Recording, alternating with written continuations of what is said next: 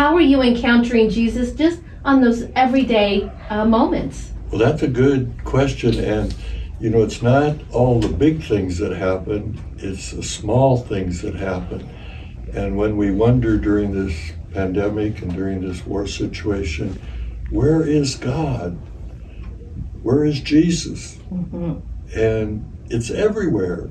Jesus, God is in all of his creation, Jesus is all in his redemption in everyone and especially the signs are the church, the sacraments, the people, and the people receiving the sacraments. That these are all the signs of encountering Jesus, and encountering God. So uh, a lot of people wonder, where is God? Well, He's there's so many signs. Everything you see, every person you see, is a sign of God and Jesus, our Savior. Uh, so it's and it's a lot of little things. Sometimes, even in raising money, we think it's all the people that donate, you know, big amounts of money. But no, it's every little amount that every person can contribute, and so that's why I'm uh, so happy to be a part of this.